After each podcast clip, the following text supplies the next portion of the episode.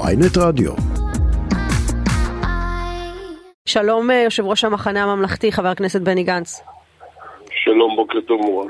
אתה מסכים לניתוח הזה שנשמע כאן, שנתניהו הולך ומאבד את שיקול הדעת התקין? אני מבין שנתניהו לא מסוגל לספק את הסחורה במובן של לממש את האחריות שלו כראש ממשלה. הוא מחובר לקיצונים שעושים בו כרצונם, לא מסוגל לנהל אג'נדה ממשלתית, כל אחד רוקד על ערימת הישגיו שאליהם הוא שואף בלי להתחשב במה שהמדינה הזו צריכה, והמדינה מפסידה מזה. זה אומר, זה אומר מה, שאנחנו מדרדרים פה עוד קדימה אל תוך תהום, או שאתה מזהה, כי אתה יודע, הזכיר פה יואל עכשיו את המהלכים הבלתי הגיוניים, אז אתה יודע, הוא עשה את מה שעשה עם גלנט, ואז אחר כך תיקן, יצא בכל הכוח לרפורמה, ואז עצר. יכול להיות שמשהו עדיין מנהל אותו באופן, אולי הוא לא עושה את זה בצורה, אתה יודע, הכי אסתטית, אבל עדיין, בסופו של דבר, הדברים נעצרים איפשהו. אם אני יכול להוסיף, חבר הכנסת גנץ, אולי בעצם נתניהו אישית נמצא באותו מקום שאתה נמצא, שלא באמת רוצה את הרפורמה, רק הוא לא יודע איך, איך, איך לצאת מזה. קודם כל אנחנו לא נמצאים באותו מקום, כי נתניהו מוטרד קודם כל ממצבו האישי, ואני מוטרד ממצבנו הלאומי. לכן אנחנו נמצאים בשני קצוות אחרים של המגרש לחלוטין. אני חושב שנתניהו לא מסוגל להנהיג את מדינת ישראל. הוא שבוי, כמו שאמרתי, הוא שבוי של הקיצוניים, הוא שבוי של האג'נדה שלו עצמו. מדינת ישראל השתנתה פה בחודשים האחרונים. האזרחים אומרים לנו, לא רק הפתק שלנו, גם הקול שלנו. אתם הולכים לשמוע את הקול שלנו. והנה, אפילו הציבור של נתניהו אומר לנתניהו שהוא לא עושה את מה שהוא צריך אה, לעשות. אני חושב שהממשלה הזאת היא בפשיטת רגל מוחלטת בכל תחום, בתחום הביטחון, בתחום הלחימה ביוקר המחיה, כמובן בתחום של ההפיכה המשטרית שמנסים לעשות את זה, אלימות בחברה הערבית, נזק אדיר ליחסים שלנו עם העולם בכלל, עם ארצות הברית בפרט. אני באמת, אני רוצה לפרגן להם ולהגיד להם שהם עושים משהו טוב, אני לא מוצא את זה. אגב, הזכרת את היחסים עם ארצות הברית, אתה אה, שומע משהו בהקשר הזה? אתמול אנחנו אה, ככה אה, שומעים בדיווח של ירון אברהם, שבעצם נתניהו מונע מגלנט לנהל פגישות בארצות הברית, כי כנראה עד שהוא יעשה את זה, או מסיבות אחרות. כן, אז אה, תדעת, אם הדיווח הזה נכון, אז אה, באמת אירוע מאוד מאוד אה, חמור, כי אתה מעמיד את... אה, מצבך האישי כראש ממשלה ואת האגו האישי שלך כראש ממשלה אל מול צרכים אחרים של מדינת ישראל, ואני מתוך ניסיון אישי וקרוב אומר לך שהמגעים הביטחוניים מדיניים של שר ביטחון בעולם בכלל, בארצות הברית בפרט, כמו גם באזור שלנו, mm-hmm.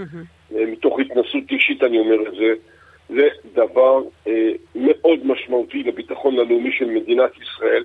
יכול להיות שנתניהו, הרי הוא השחית את הביטחון הלאומי, הוא נתן אותו לבן גביר, כאילו שיקח תחרות על הביטחון הלאומי, אז הוא שכח שהוא צריך להתעסק עם זה אחרת. אני באמת מאוד, אני, נגמרו לי ההסברים, אני, אני ממש, את יודעת, אני חושב שנתניהו עשה הרבה דברים למדינת ישראל בשעתו, אה, הפרק הזה כנראה חלף לצערי. אם אפשר לחזור רגע לעניין של הביטחון, דיברת על עניין הביטחון, למה שאנחנו רואים בעזה, האם אתה חושב שמדינת ישראל יכולה בעצם אה, לחסל את החמאס בעזה, להעביר את, ה, את עזה בחזרה לרשות הפלסטינית? האם זה, זה משהו שצריך לעשות? יואל, אתה הרי מכיר את זה בצורה טובה. מדינת ישראל יכולה לכבוש את עזה, לשהות שם כמה שנים ולראות אחר כך מה עושים איתה. אני לא, מבחינה צבאית, הדבר הזה הוא אפשרי, לא בלי מחירים, אבל הוא דבר אפשרי. האם זה טוב למדינת ישראל? אני חושב שלא. אבל בכל זאת, הנה בממשלה הקודמת, הצלחנו לקיים מדיניות משולבת, מאוד התקפית מבחינה צבאית ביטחונית אל מול כל הפרה שהייתה מולנו, מאוד הגיונית מבחינת רווחה כלכלית ואיזונים אחרים אל מול רצועת עזה, תוך שאנחנו מנסים לשמר את חוזקה היחסי של הרש"פ על פני ארגוני טרור שמנסים לקחת את מקומה. ועשינו את זה, והייתה תקופה שקטה, הייתה תקופה מוצלחת. אני סיימתי את תפקידי כשר הביטחון עם כ-שבעה עשר אלף פועלים שעובדים בישראל. השארתי בכוונה שלושת אלפים פועלים נוספים שאפשר יהיה להמשיך לנהל את הדימר המאוזן הזה. אני לא יודע מה עשו איתו. התוצאה שאנחנו רואים מאז לאחרונה הרבה מאוד ירי, כמובן הירי האחרון שהיה מאוד מאוד משמעותי. הממשלה מפרקת את ההיגיון הזה בחבל. אתה יודע, דיברנו כאן עם תושב שדרות בשעה הקודמת, איש ימין, נטוע עמוק בימין, אמר אני ביני ובין גנץ, לפיד ובנט מפרידה תהום אידיאולוגית, אבל הם סיפקו כאן שקט בדרום ונתתי להם את כל הקרדיט מבחינה ביטחונית. ואני מנסה להבין מה, מה השוני בין הקבינט שנתניהו מנהל והתמונת המודיעין שהוא רואה ועל פיה הוא פועל, לבין איך שאתם התנהלתם, איך ברגע אחד מייצרים שקט וברגע שני הכל גואש, ואנחנו נותנים קצת קרדיט לנתניהו שהוא מבין בביטחון. כן, נתניהו מבין בביטחון, גלנט מבין בביטחון, טוב שהם עושים אצלם את הדיונים המצומצמים. שאלת אותי על הקבינט, אני לא באמת מחזיק מהקבינט הביטחוני הזה, אני לא חושב שיש שם אנשים שבינים דבר וחצי דבר ממה שהם אומרים להחליט לגביו. וזה לא, זה לא רציני העניין הזה. שמע, זו אמירה מאוד מטרידה. אתה יודע, אני חושב על האזרח מן השורה ששומע מבני גנץ, שר ביטחון, רמטכ"ל לשעבר, שאומר שהקבינט הנוכחי זה לא קבינט שאפשר לסמוך עליו.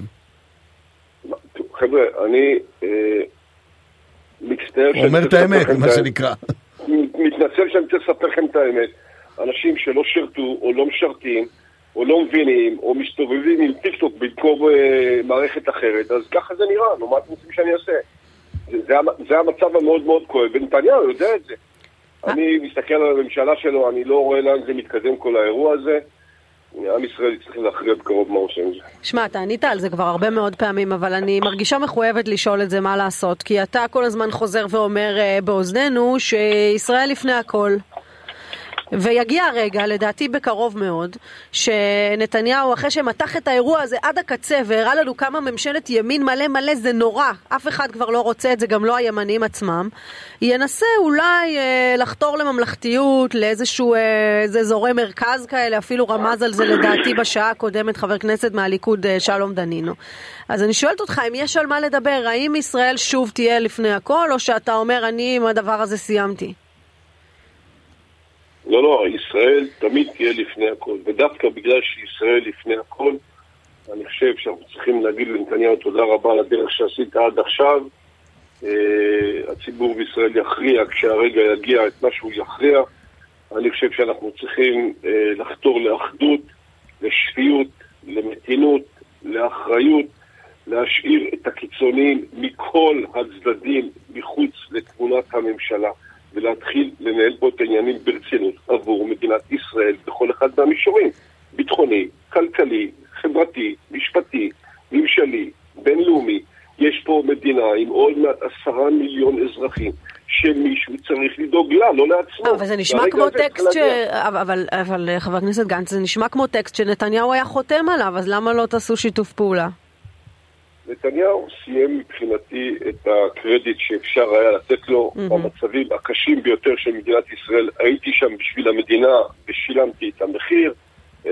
מורן, את תסכים איתי שאי אפשר להגיד לי שלא ניסיתי. Mm-hmm. זה לא לוקח. סליחה, מתקדם. אתה רואה, אתה היית מעדיף לראות את נתניהו חותם על עסקת טיעון ופורש מהחיים הפוליטיים? היית תומך בדבר כזה? כן. היית תומך. ואז מה, אז נגיד הדבר הזה יקרה, שאני לא חושב שהוא מופרך, אבל אם הדבר הזה באמת יקרה, אתה חושב שצריך להקים ממשלה חדשה בראשות מישהו אחר בליכוד, או ללכת לבחירות? לא, חבר'ה, אני לא נכנס לזה. אני מציע את מרכולתי האישית והאידיאולוגית והביטחונית והחברתית והכלכלית, אם תרצו, למדינת ישראל ביחד עם חבריי. אני חושב שישראל של ארבעה חודשים האחרונים היא לא ישראל שלפני ארבעה חודשים. הציבור לא קונה יותר את המשחקים הפוליטיים שלנו. לא כל דבר הוא קביל, קוסם פוליטי, מפסיק להיות מילת הערכה פוליטית, אלא מילת ביניים ציבורית. יש גבול למה שפוליטיקה יכולה לעשות, כדי להתחיל להתנהל באחריות, ואני חושב שהציבור בצדק דורש את זה מאיתנו, ואנחנו נספק לו את זה. אני רוצה לשאול אותך על יאיר לפיד, הרבה זמן לא דיברנו עליך ועליו, מה שנקרא. הוא אומר במגוון הזדמנויות, מסתכל על הסקרים כמונו ואומר, בסוף בני גנץ עושה היום את מה שהוא היה צריך לעשות בבחירות, להביא את הקהל הימני. בעצם קצת עוקץ אותך על זה שלא עשית את זה לפני כן, ואולי אפשר היה לקחת גם אז את השלטון. דברים יאיר, אני מעריך, אני מעריך אותו מאוד. אם הוא נכנס לבדת פרשן פוליטי על התפק, אני ממש לא נמצא במרחב הזה. אני מסתכל על החברה הישראלית, אני מרשה לעצמי להגיד שאני עושה את זה בתור מנהיג לאומי שרוצה את טובתה של כל החברה, גם אם היא לא מצביעה לי, ובקטע הזה זה לא משנה, מביא קולות מפה או מביא קולות משם. השאלה היא לא מאיפה אתה מביא את הקולות. השאלה היא כשאתה נמצא בעמדת שלטון, את מי אתה משרת? האם אתה חתום על הבייס שלך נקודה, או אם אתה משרת את כל החברה שבשמה אתה עומד בראשות ממשלה? זה מה שאני חושב שצריך לקרות, לשם אני חותר, לשם אני אפעל. זו האג'נדה שלי, לא הקריירה הפוליטית שלי, אלא המדינה שבה אני חי. זה מה שמעניין אותי, לשם אני אמשיך ללכת. אולי בעצם התוצאות הסקרים, ומה שאנחנו רואים היום בסקרים, יותר משזה מעיד על חלוקת מנדטים, כי באמת אין בחירות, זה מעיד אולי על זה שהציבור התעייף מקיצוניות משני הצדדים, מבין שקיצוניות זה דבר שלא עובד, ומביא אותנו למקומות מאוד מסוכנים, ורואה בך איזה משהו מנהיג ממלכתי כזה שיכול לייצר באמת איזה אמצע שיכול לנהל את המדינה הזאת במתינות בלי שותפות של הקיצונים. אני חושב שאתה אומר דברים נכונים. אני חושב שמרכז הוא אה, מילת ברכה, הוא לא מילת גנאי בפוליטיקה, כי במורכבות הישראלית יש דברים שאתה חייב להיות בהם מצד ימין. אני חושב שמבחינה ביטחונית מדינית אין לי ברירה. אני אמנם רוצה לחתור לשלום ולהסדרים מדיניים, אבל אני חייב לתת לשיקולים הביטחוניים לקחת שם משקל. מצד שני, ערכים חברתיים, ליברליים, צריכים להימצא מצד כביכול מצד שני של המפה, זה לא באמת מדויק, אבל כביכול מצד שני של המפה. ולכן המיקום בתור מרכז ממלכתי, ציוני, ביטחוני, ליברלי, זה מה שמדינת ישראל צריכה. אני מרגיש ממש בנוח בסביבה הזאת, ואני מקווה שכמה שיותר אנשים יבינו את העניין הזה, ו... אני לא חושב שאנשים בישראל רוצים לסנוע אחד את השני, ואני ממש לא מרשה לעצמי לסנוע אחד במדינת ישראל, אז אני מקווה שנוכל לשים אותה מתי שהיא תחליט שזה הזמן, על דרך הישר, ולהתקדם קדימה. יושב ראש המחנה הממלכתי, חבר הכנסת בני גנץ, תודה רבה שדיברת איתנו.